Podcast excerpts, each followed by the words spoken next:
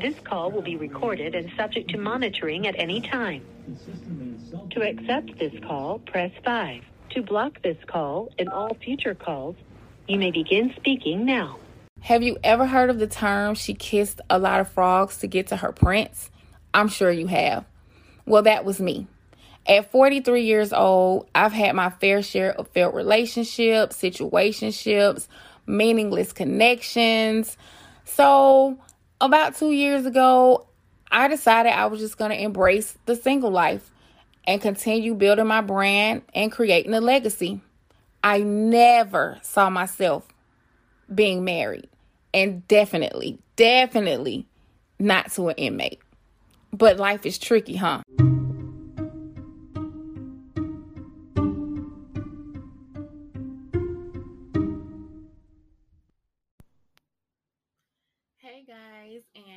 Welcome to episode six of season two. As I take a deep breath, I have had a crazy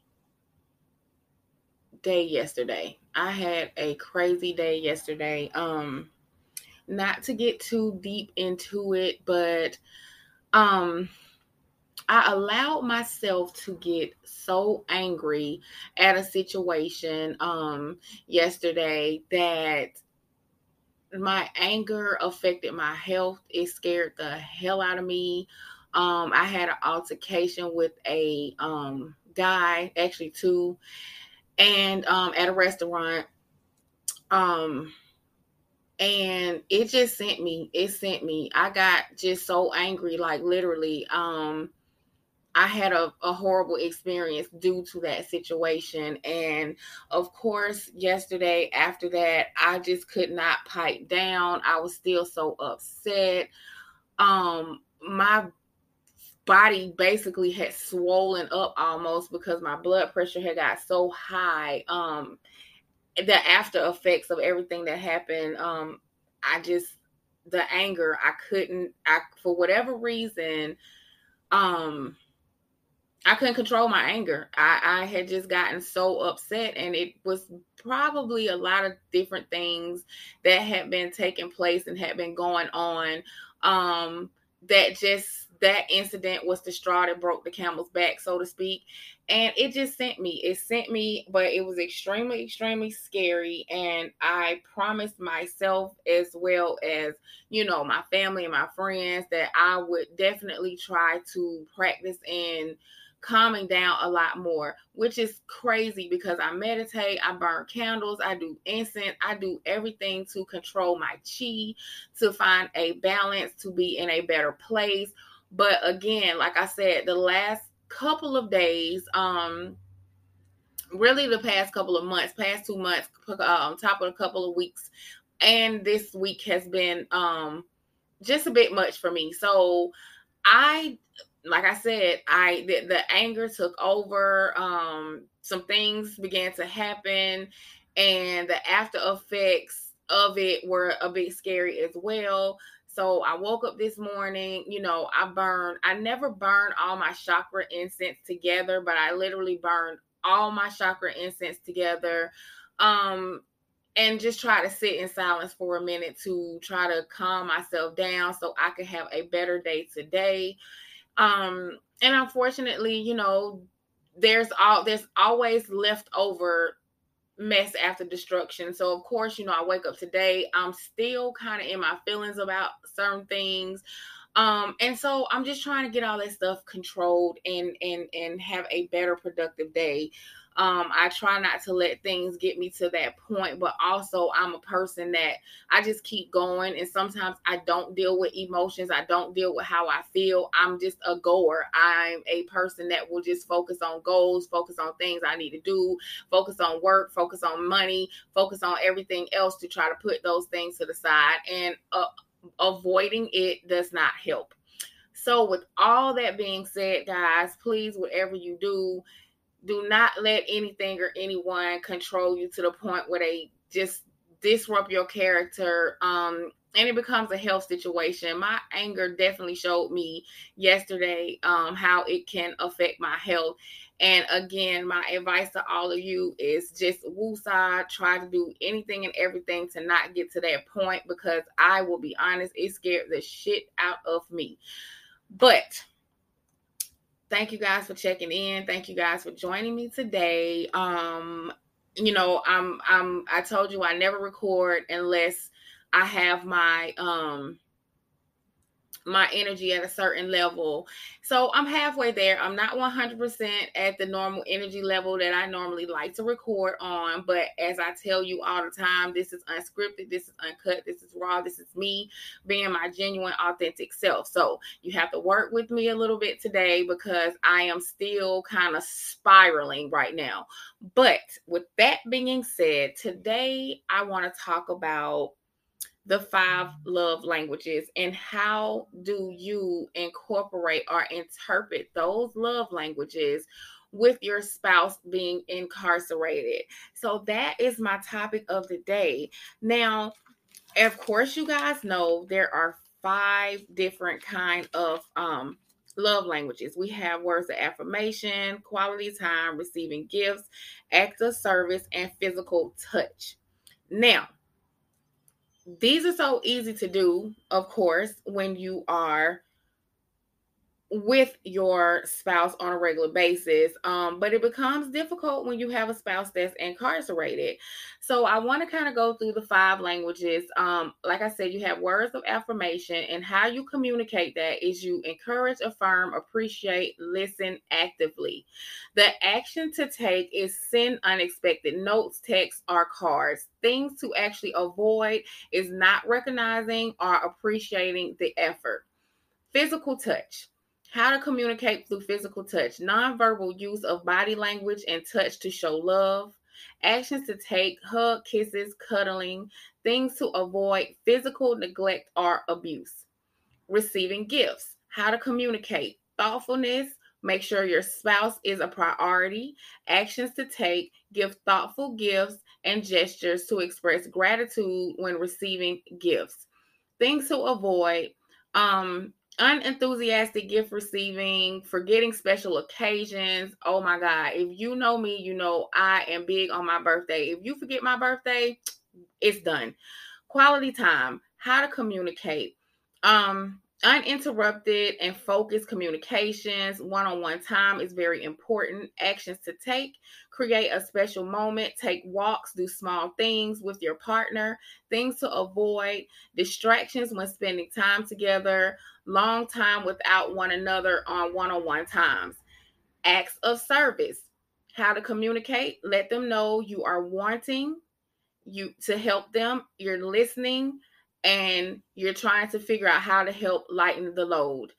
Actions to take make them breakfast or dinner, go out your way to help with chores. Things to avoid locking down on things um, through small and large tasks. So, how do you communicate these things with an incarcerated spouse? Now, let me tell you, my acts of service are actually gifts. I am not a very affectionate person. I am trying to work on the physical. I've never been a lovey-dovey, kissy kissy, holdy hand type of person.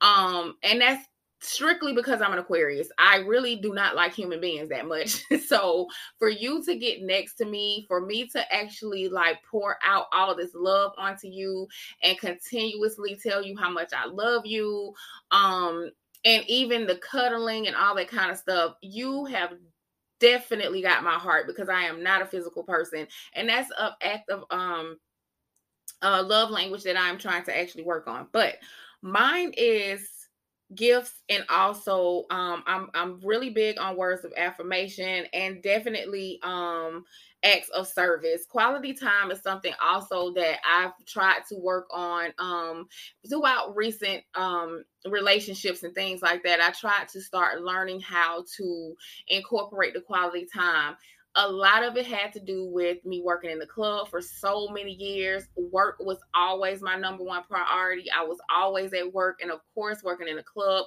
Majority of the time, you're at work at night. So the nighttime, I would be working, which definitely hurt a lot of the relationships or friendships um with the opposite sex that I had, you know, because I was at work getting money and the times when, you know, they want to go out on dates or just do different things, I was unavailable. So I had to learn that quality time is definitely, definitely very, very important um within your relationship as a part of the love language. But as for now, I am 100% gifts and acts of service and words of affirmation, and definitely in that order. So, today I want to talk to you how do you talk to you about how do you use these actions for your incarcerated spouse.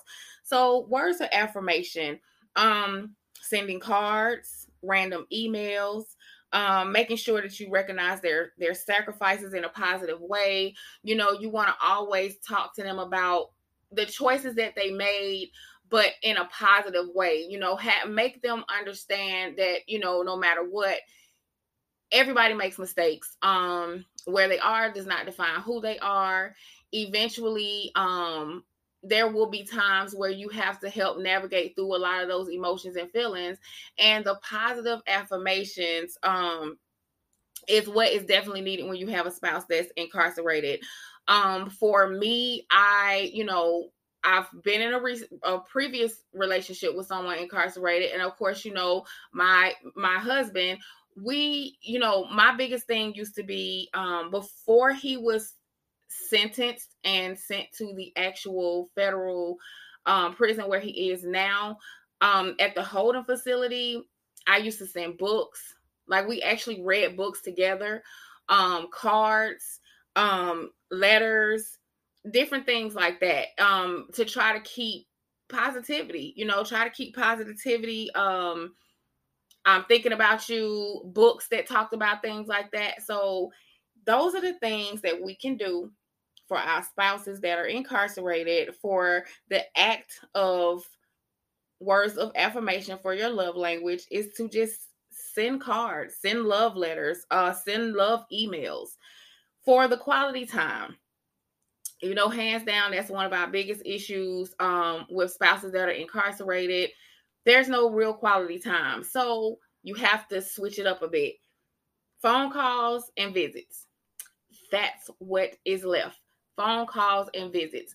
It can be very costly for um, visits depending on where your spouse is located, um, the drive, plane rides, and different things like that. So it won't always be a situation where you can be with them every single day or, you know, every single weekend. But once a month, if you can, um, that would be amazing because you do need to actually have that physical interaction um sitting across from them being able to hold hands and just different things like that. I mean i know with the covid situation a lot of these jails are doing you know behind the glass but even with that it's still the point of actually physically seeing your spouse on on both ends that really does help um, of course, phone calls. You know, I don't know how everybody's situation is set up, but in the feds, you get 15 minutes, you know, and after those 15 minutes, of course, they have to wait 30 minutes.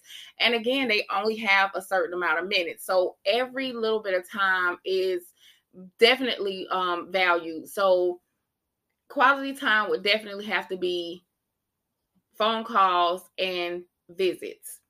Receiving gifts. Now, from my experience, my way of of of sending out gifts was like for my husband's birthday, I like bought probably everything imaginable in commissary um, because that was the only thing I could do. Of course, writing letters, sending cards, and different things like that um, is a part of gifts as well because they're incarcerated. So, of course, sending money for things that is wanted and not needed. You know, hey, you know, they might want music, they might want headphones, they might want shoes or just different things like that. You know, outside of the normal necessities and what's needed, another way of gifting would definitely be to send money for like some extra things that they might have been talking about that they want or some things that you feel like, you know, hey, I would like for him or her to have this. Um extra commissary. Like i said um when my husband was in the holding facility like i could actually go online and order commissaries but of course the feds are kind of different. And again depending on the setup of your spouse but at one point i was able to actually order commissary uh, for him and that was my way of giving gifts. Also another thing that you can actually do which is super dope. Um, it also gives the anticipation of them coming home. It's just start buying things for them on the outside. You know, whether it's something for the house, you know, a pool table, a game, um, different things that they might like that you know when they're coming home. These are the things that, that they want. Outside of clothes and shoes and different things like that, cologne and all these things. Like if you start buying things for the outside, it just builds up the anticipation of them coming home. It means that you are definitely looking forward to them, to them coming home, and it just makes them feel like so much better. So I definitely would encourage um buying things for them on the outside. Um and again, like I said, these are just tools and and and and tips of things that that I um wanted to put out there uh, for you guys to possibly do. Now, acts of service. So, with acts of service, this is big. This is probably the biggest thing that you can do for your incarcerated spouse is listening. They they go through times where they have to vent, um, they're feeling insecure, they're feeling self conscious, um, certain issues that they may have while they're there. You know, you have people that are telling them what to do, grown people who are used to doing what they want to do, how they want to do, when they want to do, having to transform and be told what to do, when, where, how, how to sleep, when to eat. Um, there are going to be moments where they want to talk, where they're so frustrated and they're so angry. And this is when your acts of service kick in because you're able to listen to them. Um, also be pro- very proactive in the things that they need and what they need. Like for me, um, in my previous episodes, as I've told you before, you know, with my husband fighting his case and going back and forth, you know, there was a need for me to help him do certain things. So, you know, be proactive in helping, not to the point where it just completely pushes your needs and your wants out the way, something that I had struggled with. Um, and had to learn how to balance, but try to be very proactive in their needs. Um, helping them sort out their thoughts. You're definitely going to have moments where they're all over the place, and you're going to have to help them sort out their thoughts. Um, and do something for the family that they normally do. You know, as a service is helping with chores, you know, different things that they normally do. Well, when they're away, you know, you don't know, maybe they will go to their mom's house and wash dishes, wash clothes, or just different things like that. P- try to pick up something that they did for someone in their family um to show that you are supporting them, to show that you're helping them help their family or their loved ones. Um and something that they cannot do anymore. And honestly, that is so big for them and so big for their loved ones and the people in their family. It also builds a connection and a bond as well. So, those are the things that I have for you guys about the five love languages and you know what you can do to interpret it in a different way with your spouse being incarcerated. Like I said, for me, mine is definitely gifts, um, words of affirmation, and acts of service that's how I am pretty much all the way around, no matter what relationship that I'm in, you know, um, inside the prison system, outside the prison system. I've always been a big gift giver. I've always felt like, you know, words mean nothing actions mean everything so i've always been the type to to show you more than to tell you because i i mean your mouth can be fixed to say about anything um, the one thing I always wanted to do was to make sure that the people that I cared about and I loved actually felt it and knew it be- because of the things that I showed them versus the things that I just come out and I say. So that has always been very big for me and very important for me to actually show you um the love that I have and it's not just about material things or anything like that, but it's just my love language. Um, of course, words of affirmation. I'm very big on speaking positivity into you. I'm very big on making sure that you're okay. I'm very big on asking you the simplest things like, How was your day today? Or, you know, are you okay today? What did you do today? Just different things that you know, people forget about. You know, everybody's so focused on them and what they have going on. It feels really good when someone is really in tune with what you're doing and what you got going on and really want to know about it. So, words of affirmation is very big, especially for someone incarcerated, but not even for incarcerated people just people in general. This world is crazy. So we definitely need people to speak love and positivity into us. And I am so big on that. If I care about you and if I love you, trust me when I tell you, you will know. You will not have a second guess about it. You will never have to guess my love um based on my love language and I indulge. I'm overly with it. Like I'm so overly with it. Sometimes I have to be stopped. um and of course acts of service like that's me all the way around. I'm naturally a humanitarian. I love doing things for people.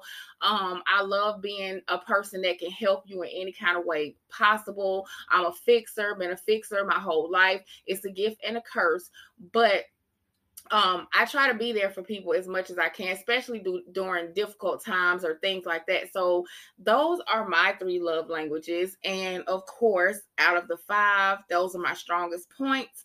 I am working on the physical touch and, of course, the quality time. And I'm getting better at the quality time. I really, really am. Um, even with people that even with my family members and my friends like uh, i'm getting better with with spending time and doing things like that because i'm trying to learn how to live and put you know life and fun first before chasing the bag. I mean that's all i know what to do is chase the bag get the money um and it has been you know a good thing and a bad thing when it's come to my relationships and my friendships and i'm i'm learning. So those two are not my strong points but i'm learning as far as physical touch as i said before i've never been a lovey-dovey type of person but when i love you and you have my heart um, I open up in a different type of way. So that is something else that I'm working on and I'm excited about it. Like I like to cuddle. You know, um emotions can get a bit uncomfortable for me. Um I'm very guarded when it comes to that because I don't like to let people in. I don't like to be disappointed. I don't like to be hurt. And so when I do, I just completely go back into my shell. And one thing I will always say that I always tell you guys is about accepting responsibility and taking responsibility. So I'm very big on when I go back into that shell, I have to take responsibility for letting my crazy ass out. and I'll go back in my shell. But again, guys, love languages, five love languages. What are yours? How do you implement your love languages? And for your spouses incarcerated, how do you interpret those love languages? I hope you guys take into consideration everything that I said, all the tips that I gave um, from my personal experience, and just my thoughts and my opinions alone. So, again, guys, thank you so much for tuning in and joining me today on this beautiful Sunday morning. Also, I wanted to throw something out there. So, I was watching Law and Order. I love Law and Order. Um, and the last episode, they used CTE as a defense of a woman, um, a battered woman who killed her husband. She had been battered so many times that she actually suffered from CTE. If you guys can remember, I talk about CTE quite often. I talk about a lot of mental things um, that go on in your mind that have caused people to be incarcerated or reasons for their incarceration, their impulses, fight or flight, um, actus reus, mens rea, defense, um, insanity defense, all these different type of things that go on with the mind. You know, I love the mind. So I thought it was really cool when I watched this episode and I actually saw a lawyer use the CTE defense from a battered woman who murdered, excuse me, who murdered her husband.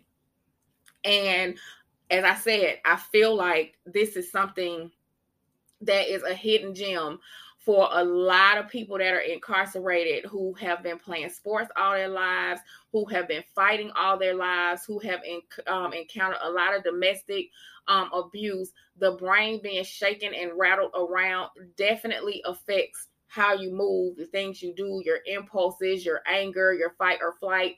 Um, so to see that in my face on TV, I felt really good about that because I felt like, wow, like the universe just talked right back to me. So that's my topic of the day. Those are the two things that I wanted to touch on the love languages and also bring up the fact that CTE was actually used on an episode of Law and Order, the most recent episode of Law and Order, if you guys want to tune into it and watch it. Um, and again, thank you guys so much for tuning in to episode six of season two. You know, I really, really appreciate it. I love you guys so much. I know I don't have to always say it, but I'm going to say it anyway. So, thank you for tuning in, and we're going to keep this episode going.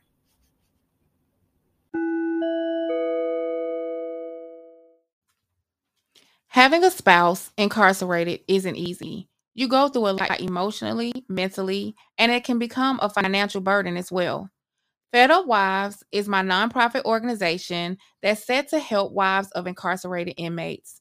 To contact Fed Up Wives, you can email fedupwives.org at gmail.com or you can call 770 927 8011.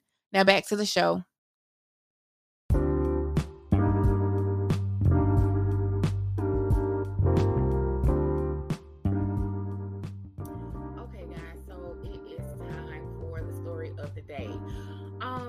Gonna take it back. I'm gonna go back. I'm gonna go back. Now, towards the end of season one, I talked to you about Mars. If you guys are just now tuning in to Wedlock Chronicles podcast, Mars is the name of myself and my husband's son. We don't have a son, we don't have any kids together, but um as I told you before, I do want a child. Um, as of last week, I changed my mind, but um, Mars. Mars is the name of our quote unquote son. And I talked about how we tried to actually make a situation happen um, while he was incarcerated. No, we did not have sex or anything like that. We did some crazy shit. So I convinced my husband after doing all this research that you know all I needed was some sperm. I just need sperm. You know, I, I, if if I get sperm, I know what to do with it. I know how to contain it. I know what to put it in the container. I did all this research about what to do with the sperm, how to take care of it, how to put it in a container, and how many hours I needed before I got the sperm from to home to my doctor and insemination and everything. I mean, I did my research. So if you guys are new to this, your girl did her research. She was trying to have a baby. Um, and she she convinced her husband um on what to do and he was down with it. He was absolutely down with it. Whatever it is that he felt like he needed to do to get it to me he was willing to do it. So on the end of season one i talked about how you know we tried to make this situation happen and i ended it there. I said i would talk about it in season two. So here we go. I convinced my husband that once I came and got his property, within this property, I'm coming, you know, I need this sperm. so my husband found a way to get the sperm, put it in a container, and put it with his property. and I will not disclose where he was at the time or anything like that, you know, just for um let's just say legal purposes. I mean, hell, it is what it is. People have had sex in visitation and got pregnant and had kids. But just for the sake of we don't really know what will happen, I'm not going to say too much of where, when, and all of this. But anyway, this was months and months and months and months and months and months ago, like nine, ten months ago or whatever. I went to go get his property. Within his property was Mars. And um this was like the second or third time I went and got his property. And every time I've gone, you know, I just signed paperwork, got his property, and left. Well, this time the guard who bought the bought his property decided that he wanted to actually go through the go through the bag and physically pull out everything and tell me what it was what it was and put it back in the bag.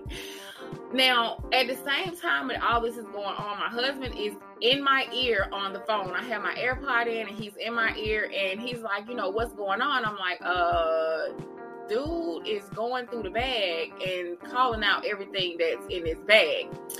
Oh my God, guys. I was literally having a heart attack standing in place because I'm sitting here like, if this man finds this container, are they gonna contain my ass?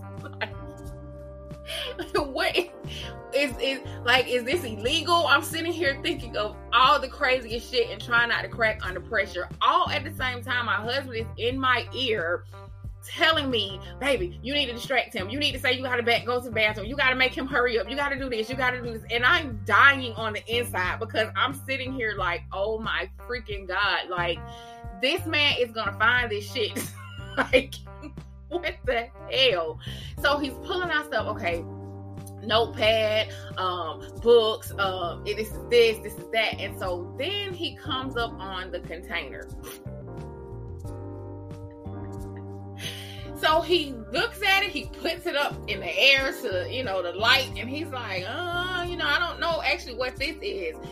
And my brain just went into survival mode and i'm like oh i'm like yeah baby did you bring me that that hair grease container is, is that what that container is and so my husband is in my ear like oh my god oh my god oh my god and I am really trying to survive. I am trying to not have a heart attack. So I just came up with some shit.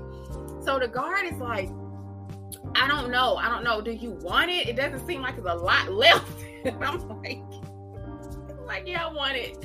Whatever he sent me, I want. You know what I'm saying? And I'm still standing there trying to hold, oh my God, trying to maintain this composure.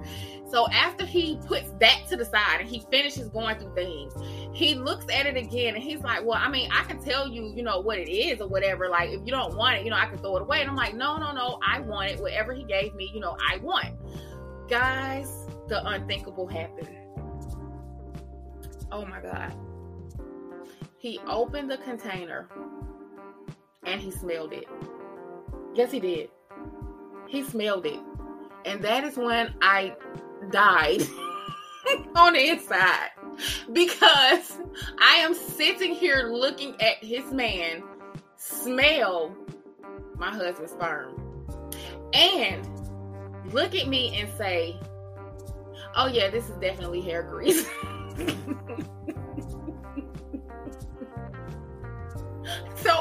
Mentally put in his mind that it was hair grease to the point where he smelled it. It was hair grease.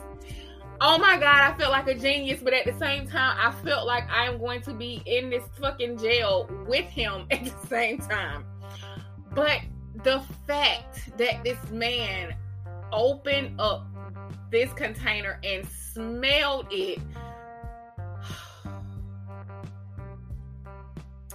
Guys, I don't know what the hell, but I couldn't wait to get the fuck up out that jail. He closed it back, gave it back to me, gave me the bag. I felt like I was walking the the the um the green mile the the green mile the the that was the longest fucking walk I ever did trying to hurry up and get out those double doors. And when I got in the car, I just bust out laughing. And my husband was like, What happened? What happened? He's like, What happened to my son? and I'm laughing so hard. I'm like, you would not fucking believe what just happened. He opened it up and he smelled it. Oh my God, we laughed so hard. But at the same time, he's like, oh, he just ruined it. He just ruined it. He just ruined it. Baby, you can't use that. Mars ain't gonna have no legs.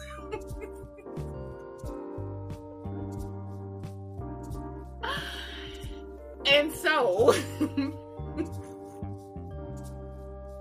I put the container in the styrofoam thing that I had in my trunk, which I called it the baby seat at the time. and I took my ass and got on the road and I went home. But I laughed the entire time. And when I got home, I had to tell somebody. I just was like, oh my God. So I called my friend Anderson. And when I tell you, we laughed for like an hour straight behind this. This was like the craziest shit I had ever done, ever been a part of. But I'm going to tell you this my husband was down. It didn't even matter. Whatever it was that, however, he had to make it happen, he was with it.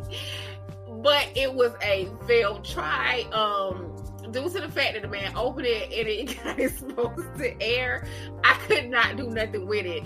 And when I got home and we talked about it again, my husband was like, "Yeah, baby, you you definitely don't need to use that. Like my baby gonna come out without no legs." So I just threw it away. but oh my god, that is how we tried to have a child.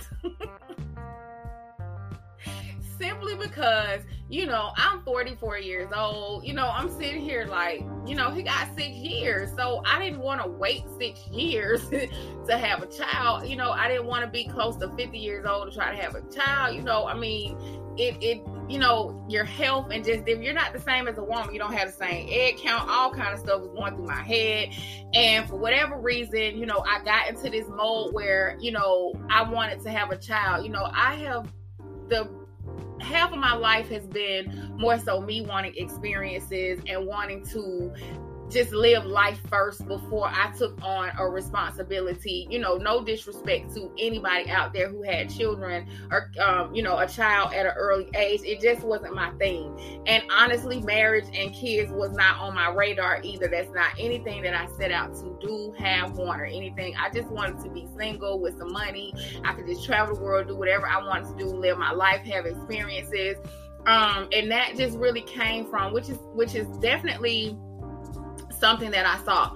You know, I grew up in a household with both my parents, me and my brother, um, you know, and, and, and a loving marriage. You know, everyone in my family basically are all married, been together long for a very long time. You know, there's not too many baby mama, baby daddies within my family. So I did grow up in a family structure, but I also had an aunt, my aunt Nana, who I talk about all the time who was like just the epitome of black excellence, like everything that a strong black woman is. Her career, you know, um, just her life in general was something that I actually wanted. Like I wanted her life. I didn't want my mom's life. I wanted her life.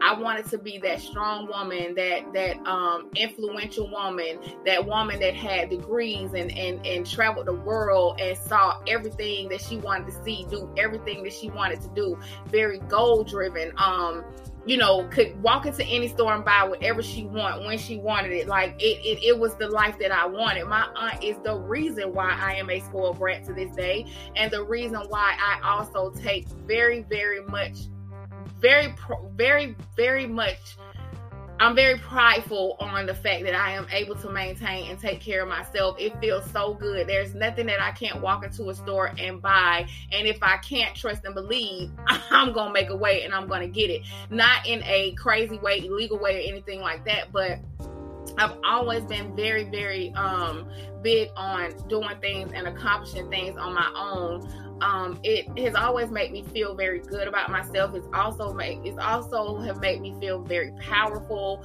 Um, to be able to say that I did this on my own, nobody had to do it for me. Um, I have an issue with people being able to hold things over my head, take things from me. So a lot of things play into why I am the way I am.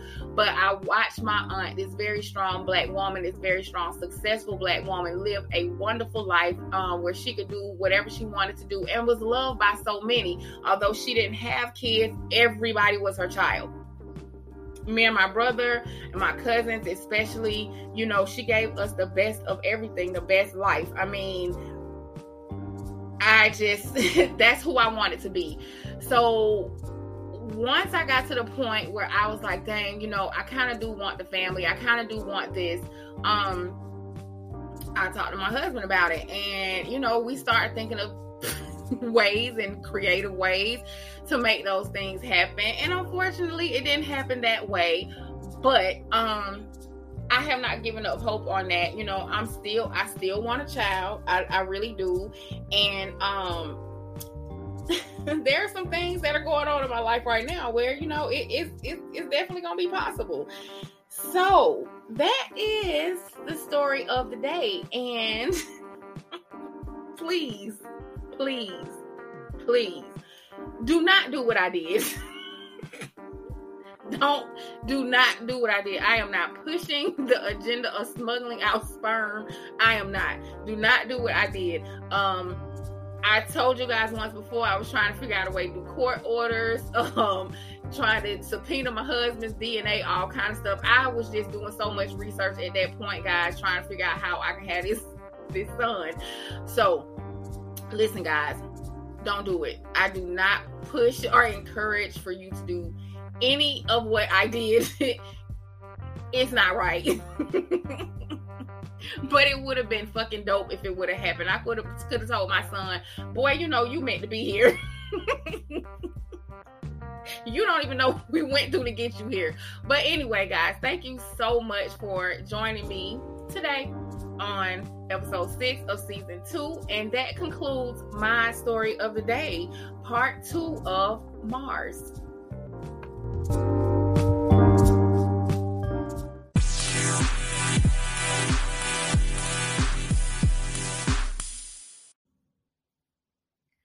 Today, for the meme of the day, I am going to do a verse from The Greatest Love of All by Whitney Houston. I'm dedicating this verse to all the kids that lost their lives in this horrific and horrible recent school shooting. I believe the children are the future. Teach them well and let them lead the way. Show them all the beauty they possess inside. Give them a sense of pride to make it easier. Let the children's laughter remind us how we used to be. And that is my verse of the day. Again, this comes from The Greatest Love of All by Whitney Houston. Excuse me. Um this mass shooting, this recent mass shooting of these kids really, really broke my heart. Um, I had nightmares for a couple of days straight. Um, on the phone, you know, telling him how hard this was for me, telling him I didn't want any kids anymore. Um, hearing his frustration and hurt behind me being hurt. Um, due to this you know um of course also hearing you know the positive of you know us having kids and just different things like that um it was just difficult it was just really really difficult and you know we just had had this situation with the buffalo shooting and then we come to these children and it completely disturbed me and I just want to say to you guys out there, please love on who you love. Love on your kids, love on your grandparents, love on your parents, your aunts, your uncles, or whoever. Please love on them. This world is completely crazy. It is crazy. And our children are our future. They are killing our future. These gun laws, these different things. It is so important to get out there and vote. I don't want to hold you, you know, because this is my meme of the day, my quote of the day, the verse of the day. I will jump into more of my thoughts and, you know, some serious facts later on during the episode. But I definitely wanted to dedicate that verse to those 19 children that lost their lives. And I also want to just take this time to give a moment of silence in dedication to them as well as the teachers that lost their lives as well, and all other families that have been affected due to this heinous act.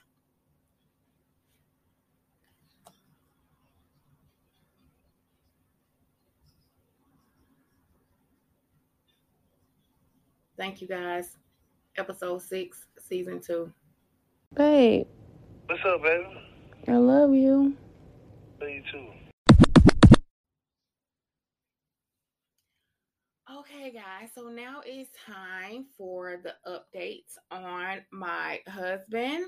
So he finally filed his motion and he was definitely proud of the work that he put in. And I am definitely proud of him. I am proud of anybody that takes control over their future and their life and try to figure out how to do it on your own. As I said before, all you have to do is have a little bit of knowledge, know how to read, pen, paper, pad law library and you could do this on your own. You do not need a paid attorney to fight for you because let's just be honest, most of the time they're not really fighting for you. They're all on the same page, same agenda as the person that's trying to actually prosecute you and put you away. So I definitely always, always encourage for you to be very proactive in your own situation and try to do as much as you can to learn and become knowledgeable of how to make these things happen for yourself. And in doing all that, you also obtain enough knowledge to be able to help someone else that will possibly be in your shoes. So I'm definitely proud of that. Um, he's been buying up music like crazy. Um, damn, they charge more than Apple, but he's been buying up music like crazy. Um, his thoughts about the kids and the shooting, you know, he was very verbal about that, how that made him feel. Of course, you know, as I said before, he has three daughters of his own. So any parent would feel um what these parents were feeling when all this stuff was taking place. Um, and he was definitely disturbed by it. Um, and wanted to just basically send his love and prayers out there into the universe for those children, the parents, and everyone who was affected by it. Um, working out, working in the kitchen, staying positive, staying proactive. As I always tell you guys, thank you guys so much for keeping him in your prayers, keeping him uplifted um and also keeping me in your prayers as well throughout this entire journey. You know, I started this journey. I wanted to tell a story. I wanted to put positivity into the thoughts and the hearts of people who are dealing with um, incarcerated relationships and how to maintain them and make them healthy and happy. Of course, you know, I give it to you real. I give it to you uncut. I give it to you raw. I tell you the up and downs, the good, bad, and the ugly. And as of last week, like I told you, we have been experiencing and ugly. But I will say this no matter how ugly the situation gets, first and foremost, my husband will always, always be my friend. I will always take the necessary steps to make sure that I protect our friendship more than anything because the friendship is what got us to where we are today. Um, it's not easy, as I've always said, it's not going to ever be easy. Um, and I am the type of person where I just go with how God moves me. However, God moves me, however the chips may fall, that's how they may fall. But I am a person of responsibility, and I always, always, always want to make sure that I continue to be that person of being responsible of you know people's feelings and how they feel their heart their thoughts and everything of that nature so as i said last week we had an ugly um the uh, the ugly is is getting a little bit better. You know we have been really focusing on just really being okay and talking um you know eh, going back to our friendship and and and and just focusing on on that. Um because that's what's most important. Like that's most important than anything you know there are going to be times where we do not get along, where we do not like each other. And I never want to get to that place with him or with anybody. So, um, he's definitely doing amazing. He's doing wonderful. He's doing great. Um, he's being who he is. And um, again, I encourage all of the positivity, all of the things he's being proactive doing. And that is that. That is the update on him. That is the update on this journey. And again, thank you guys so much for continuously keeping him in your prayers, continuously keeping him uplifted. As I do all of you out there, all of your loved ones out there, all of your spouses that are incarcerated, even the ones who have recently come home, prayers are definitely needed. So, again, thank you guys so much for tuning in. Of course, you know, this is episode six of season two.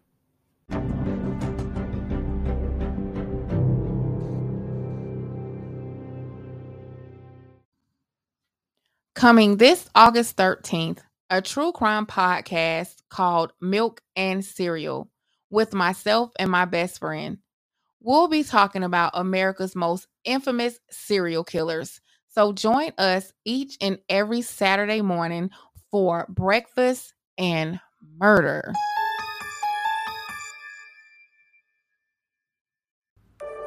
The 1970s weren't just a time of endless partying at the local disco. There was also a much darker side to the era, as multiple notorious killers collectively targeted hundreds of victims. When we talk about the golden age of serial killers, it all started in the early to mid 70s with this group of five, like Gacy and 33 bodies under his house, Bundy traveling across the country, Rader terrorizing over decades and taunting law enforcement and the media. Jeffrey Dahmer, even today, we find his crimes to be on the extreme end of human behavior. Gary Ridgway, the Green River Killer, confessed to 71 murders over the course of several decades. Five of the most prolific serial killers in American history were all operating at the same time. It was easy for us in hindsight to say, well, why didn't that person get caught or why why weren't people looking for them? I think we have to keep in mind historically the era. In the 70s in the United States was an innocent sort of place. You find this sort of trusting environment it was normal for people to just hang out with strangers and hop into strange cars. The murder of people in series has police departments across this country worried. Law enforcement didn't have a definition for serial killers. Those police officers back in the 70s just simply did not have the tools that law enforcement officers have now. Being able to quickly run a name in a database that's something that didn't exist. There were no computers, no internet, no cell phones, no DNA. There were no surveillance cameras. Record keeping was in the back of everybody's drawer. We didn't yet have the 911 system. And these killers took full advantage of that. John Wayne Gacy. Ted Bundy is still alive. BTK. Jeffrey Dahmer. Green River Killer both Wedlock Chronicles podcast and Milk and Cereal True Crime podcast are a part of 1329 Media and Production Company, RT Brand LLC, and XTRA Entertainment. Wedlock Chronicles podcast will still be dropping each and every Friday and Sunday with season 3 beginning September 4th.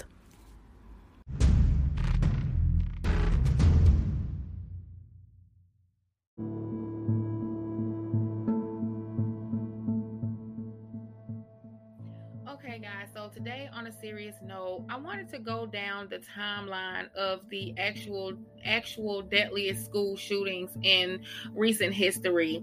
Um, if you guys can remember, the one that sticks out the most to me actually happened in 1999 at Columbine High School. Um, I think the reason why it stuck out to me the most is because I had just graduated in 1996, fresh out of high school. I cannot even remember if I had ever heard of mass shootings in school um, up until that point. But the fact that I had just graduated from high school, the fact that, um, I mean, I was just a student. I was just literally three years prior to that, a high school student myself. So this one definitely stuck out to me. And I just remember watching it unfold. I remember them making like a lifetime movie about it. Um, this was definitely definitely um devastating. Um so april 20 of 1999 two students murdered 12 of their peers and one of their teachers at columbine high school in littleton colorado. They injured 21 additional people and three more were injured while attempting to escape the school. After exchanging gunfire with responding police the pair of killers committed suicide then we have March 21st, 2005. A 16 year old shot and killed seven people at Red Lake Senior High School in Red Lake, Minnesota, and wounded five others. The dead included an unarmed security guard at the entrance of the school, then a teacher with five students. The gunman committed suicide. October 2nd, 2006. A gunman took hostages and shot eight out of 10 girls aged 6 to 13, killing five before committing suicide in a nickel mine, Pennsylvania schoolhouse. The West Nickel Mine School was torn down and a new one, a new new one room schoolhouse, the New Hope Schoolhouse was built at the at another location. April 16, 2007, a senior at Virginia Tech, Blacksburg, Virginia, opened fire in a residence hall and classroom on campus, killing 32 people and injuring dozens before committing suicide. I actually remember this one unfolding too. Um, actually on the news. I remember live footage uh, on the news on this one in 2007. April 2nd, 2012, seven people were killed and three were wounded when a 43 year old former student opened fire at a Oikos University, University in Oklahoma, California. One GOH was, I guess that's his name, one Ga, was charged with seven counts of murder and three counts of attempted murder but there was a psychiatric evaluation cl- concluded that he suffered from long-time paranoid schizophrenia and um, was unfit to actually stand trial. December 4th, December 14, 2012, in Newtown, Connecticut, an unarmed 20 year old man entered Sandy Hook Elementary School and used a semi automatic rifle to kill 26 people, including 20 first grade and six adult staff members. He then killed himself this was the turning point for me. This mass shooting at Sandy Hook Elementary School was one of the most devastating um, experiences for me. Um, the fact that they were children, the fact of the actual gun that was used, all of these details really did something to me. And I just can remember saying to myself, I never wanted to bring kids into this world. To have to sit around and worry about on a regular basis every day you put your child um, in a school setting. Are you putting your child's life on the line? Like to have to think about that every day, to have to worry about if your child is going to come home every day after school. This shooting set that tone for me where I personally just felt like I did not want to be a parent and have to even fathom something like this happening. Um, so yeah, Sandy Hook was the turning point for me. Then we have May 23rd, 2014.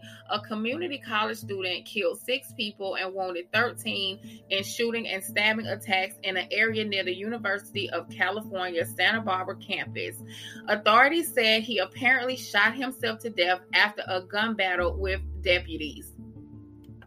Then we have October 1st, 2015 a shooting at Umpqua Community College in Roseburg, Oregon left 10 people dead and 7 wounded. Shooter Christopher Harper-Mercer, 26, exchanged gunfire with police, then killed himself.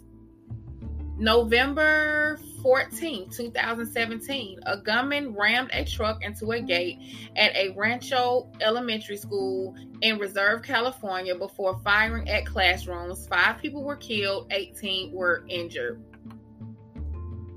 February 14, 2018, a former student at Stoneman Douglas High School in Parkland, Florida, opened fire on students and staff after activating the fire alarm. 17 people were killed and 17 people were injured. May 18, 2018, students at Santa Fe High School in Texas began evacuating began to evacuate after fire alarms were activated at a school around 7:45 a.m. After students heard gunfire, 10 people were killed, 14 people were injured. And that was the recent that was the that that was the last recorded um, mass shooting according to ABC News uh, channel 13. This is where I got this um, information from. But we know the first one, the deadliest one, was started in 1999 with Columbine, and then we just had this one that just happened, and this this one right here, um, it was extremely heartbreaking. Once the details start developing, it just got worse and worse. I don't know if you guys really paid attention. I'm sure you guys really did. But as the hours progressed, as time went on, as the days went on, the details surrounding this entire situation was just insane. to know that parents were outside hearing their children getting murdered, hearing their children's cries, not being able to do anything, having the police basically barricade them, take them through all of these changes while these parents are trying to get in here and save their kids just made this situation this story even worse um 90 minutes 90 minutes before something even happened 40 minutes before um the police even tried to start to do anything. Um, I don't know if you guys saw the videos, but you can see parents screaming, hollering, going through it. You can hear all the chaos in the background. You can see police officers um you know, apprehending parents, throwing parents on the ground, just taking them through all these changes, all while this gunman is inside this school shooting, slaughtering these babies. And as I told you before, I had a hard couple of days behind this. I continuously kept having nightmares. Um, the anger and the heartbreak took over me while I went back into that same frame of mind as I did at Sandy Hook with the Sandy Hook situation. You know, talking about I didn't want to have any children. I mean, this world is evil. They're killing our future. Um, and again, as I said before in my last episode, this is something that we as Black people know nothing about. You do not hear of black kids who were bullied going into schools and churches and movie theaters killing people. I mean, let's keep it 100. Our first interaction with schools being um segregated and and black people finally being able to go to schools with white people in it we were bullied all the time bullied all the time um even outside the school system the we are the most oppressed race. We're the ones that have gone through so much stuff hate just because of the color of our skin.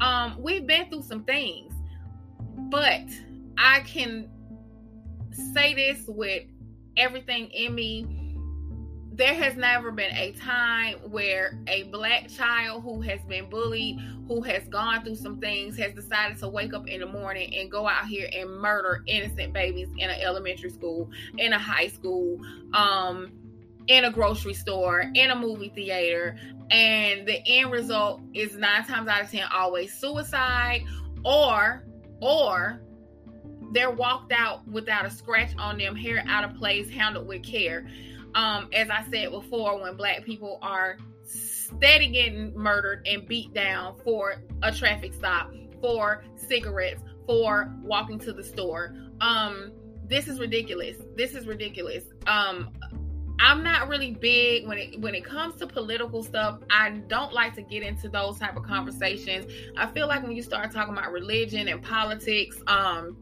even relationships, it starts a debate. I'm not big on debating because I feel how I feel. I think how I think, and it's not up for discussion. Nothing can change my mind. I am open to other people's opinions and other people's thoughts. You know, that is 100% welcome with any kind of conversation with me. But some things I'm I just don't I just don't sway. I don't sway. I stay where I am. So a lot of times I don't like to get off into those type of conversations and debate with people. Um so when it comes down to these gun laws and and and the political side of it you know i'm not really versed in having those type of conversations. I do believe in protecting yourself. I do believe in you know your first amendment right. I believe in having the right to be able to carry but i do not believe in all the stuff that's taking place. I do not believe that just anybody can go walk and get a gun. I don't think that that's right. I don't I don't mean if you have to go through all of this stuff to get driver's license and credit cards and apartments and cars and how is it so easy that you can just go walk into a store and get a gun without having any kind of background check?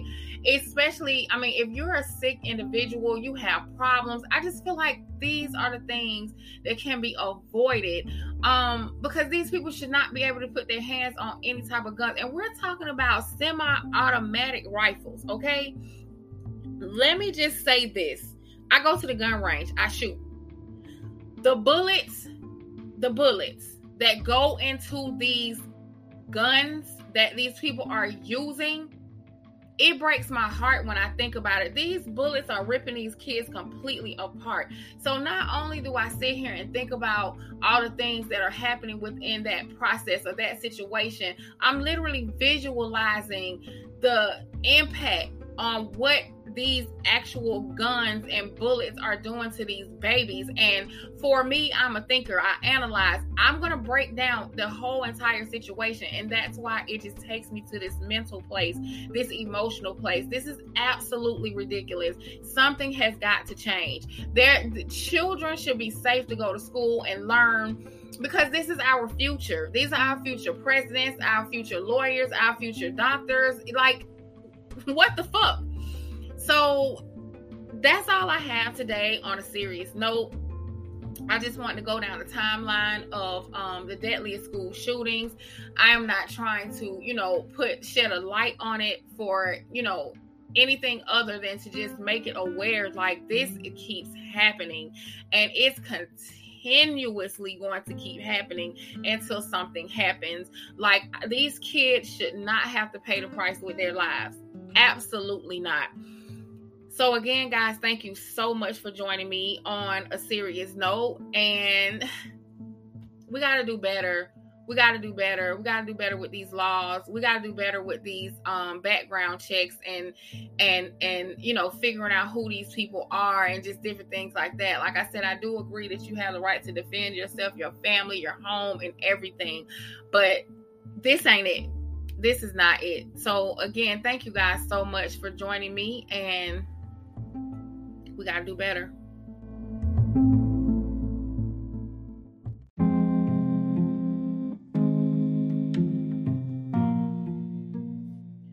So now we're going to jump into my thoughts. My thoughts are definitely with the children that lost their lives in the last school shooting. My thoughts are with the 10 people who were killed in Buffalo, New York. Um, as I said before, I've been having nightmares um, about this situation right after it happened for the past few nights. After that i continuously had nightmares about these kids.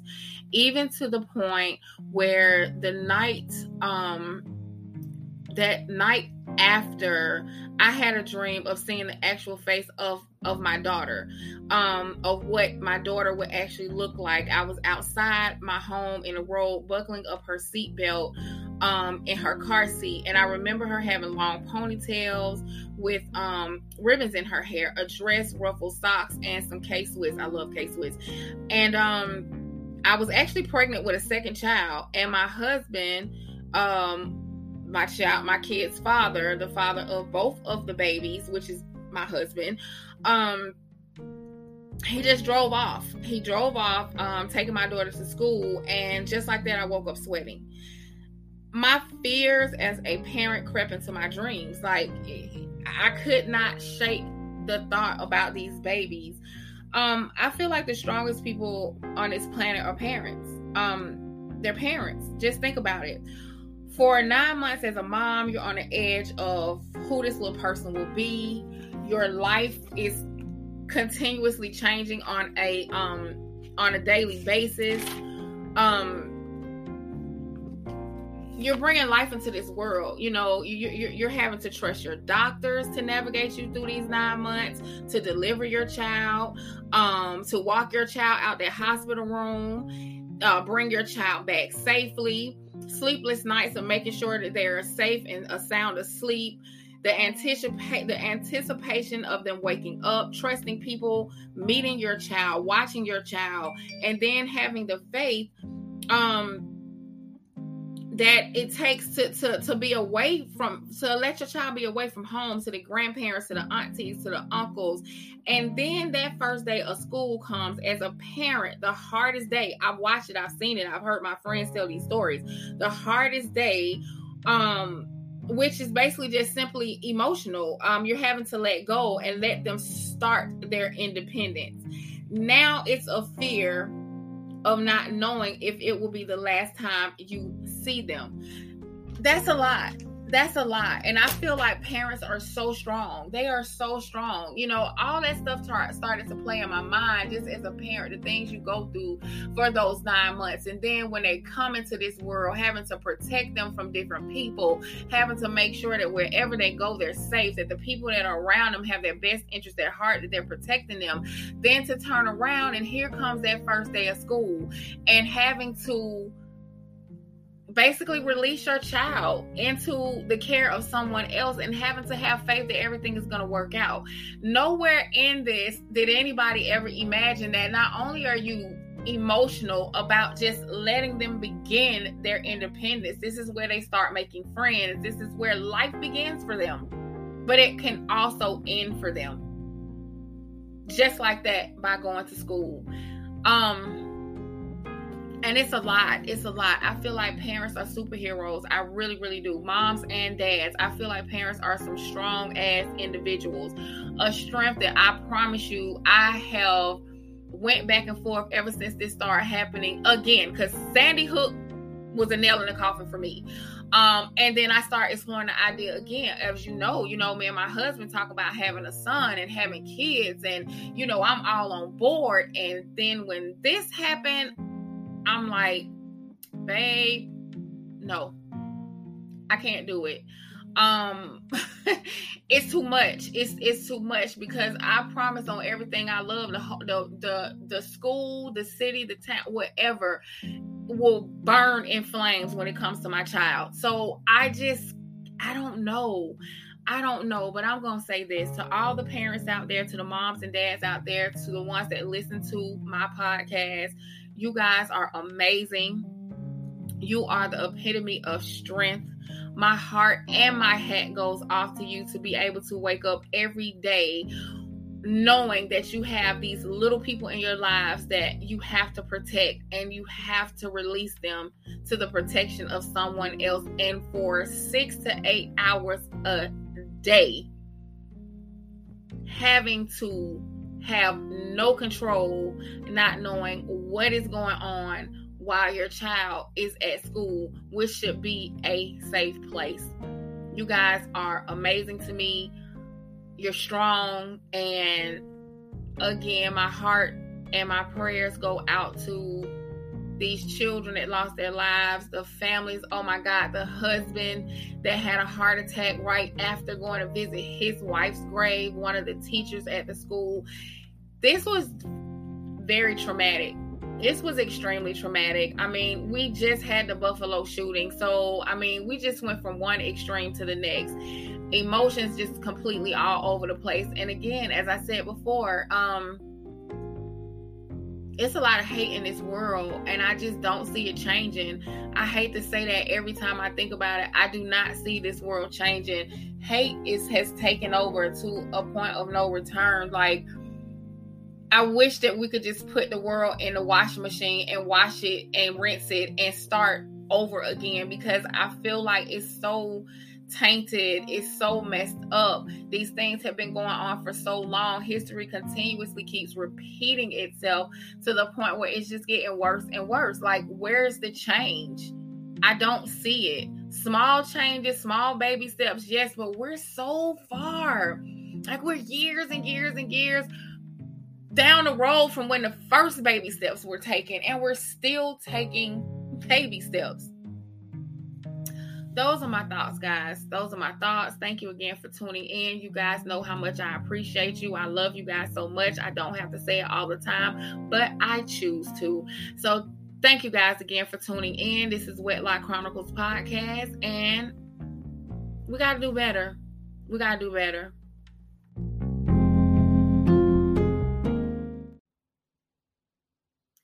quick update, guys, before I let you go. Please do not forget to follow the Wedlock Chronicles podcast Patreon page. Yes, you have to be a member, you have to become a Patreon. There is a fee for it. I'm not asking you to pay the fee, I'm just asking for you to check it out if you choose to. Of course, you know you are definitely appreciated. Also, please make sure to subscribe to the Apple bonus channel. Although I have not put any bonus bonus episodes in there just yet Um, as I told you, I've been super, super busy trying to focus and juggle so many different things right now. But it is also a paid subscription, $4.99 a month, $55 a year. Um, and you will not regret it. You will not regret it once you become a subscriber.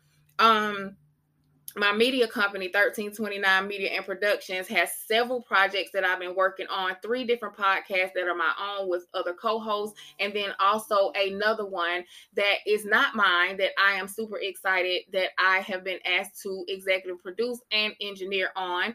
So I'm in motion, guys. The production company, the media uh, company is definitely in motion. Hopefully, in the near future, you know, I would love to have a multi um, functional studio for artists, um, podcasters, uh, people who do voiceovers, and different things like that. So, yes, 1329 Media is working. Also, Freedom Fest 2022 is July 2nd. Um, at Grant Park from 5 to 8 p.m. This is a festival that is given by Demita Bishop of the Fair Organization. This is for you guys to come out and advocate for your family, to vent for your family, to tell your loved one's story, to tell your story, or if you are the voice of someone whose story needs to be heard. This is where you need to be. This is going to be a very, very important event. Hopefully, something that will be done every year. We have come up with a actual book for it. Um, a highlights book. So every year it's going to be better. It's going to have more information in it, more pictures, more highlights. Um, of course, a index where you can reference to different lawyers, different organizations that are out there to help people that are incarcerated. I myself, of course, you know, I have a nonprofit which is which is Fed Up Wives, and it is for the wives and fiancés and girlfriends. I don't want to leave anybody out who um, need help, you know, financially, emotionally, um, during this time when our loved ones are incarcerated.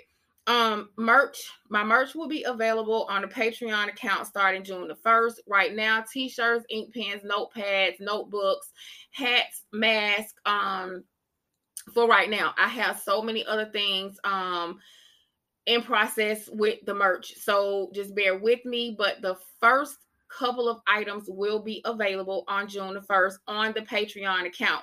I will also have them on the website, um, the website, website, wedlockchroniclespodcast.com. Um, I am struggling with this website, guys, so you have to bear with me. But Patreon is definitely the go-to um if you want to start purchasing merch. Um I also I'm going to put in my footnotes um there is a link for a GoFundMe for Eric. Eric's mom, Jessica Maloney, Maloney, um, her son is been incarcerated. Her son has been incarcerated. I would like for you guys to go to the GoFundMe um, account so you can read his story. Um, she is asking for just something as small as a dollar to help her son.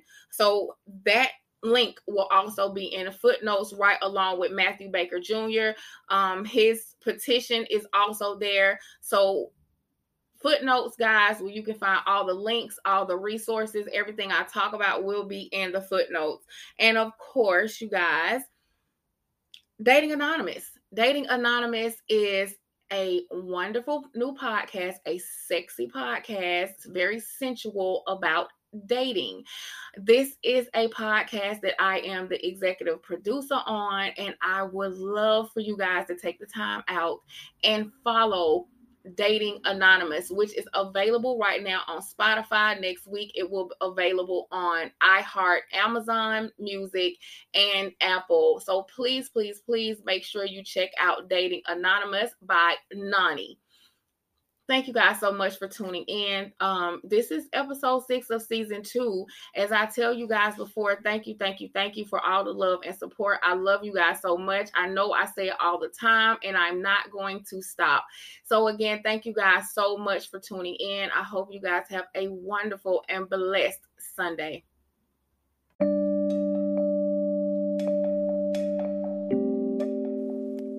Can I make you a promise? No matter how you describe your perfect date, I will exceed all of your expectations.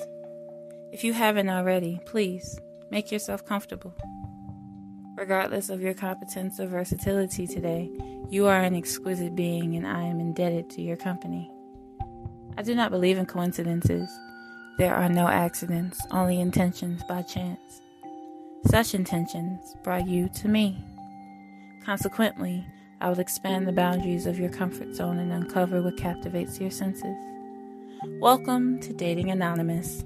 You may call me Nonny.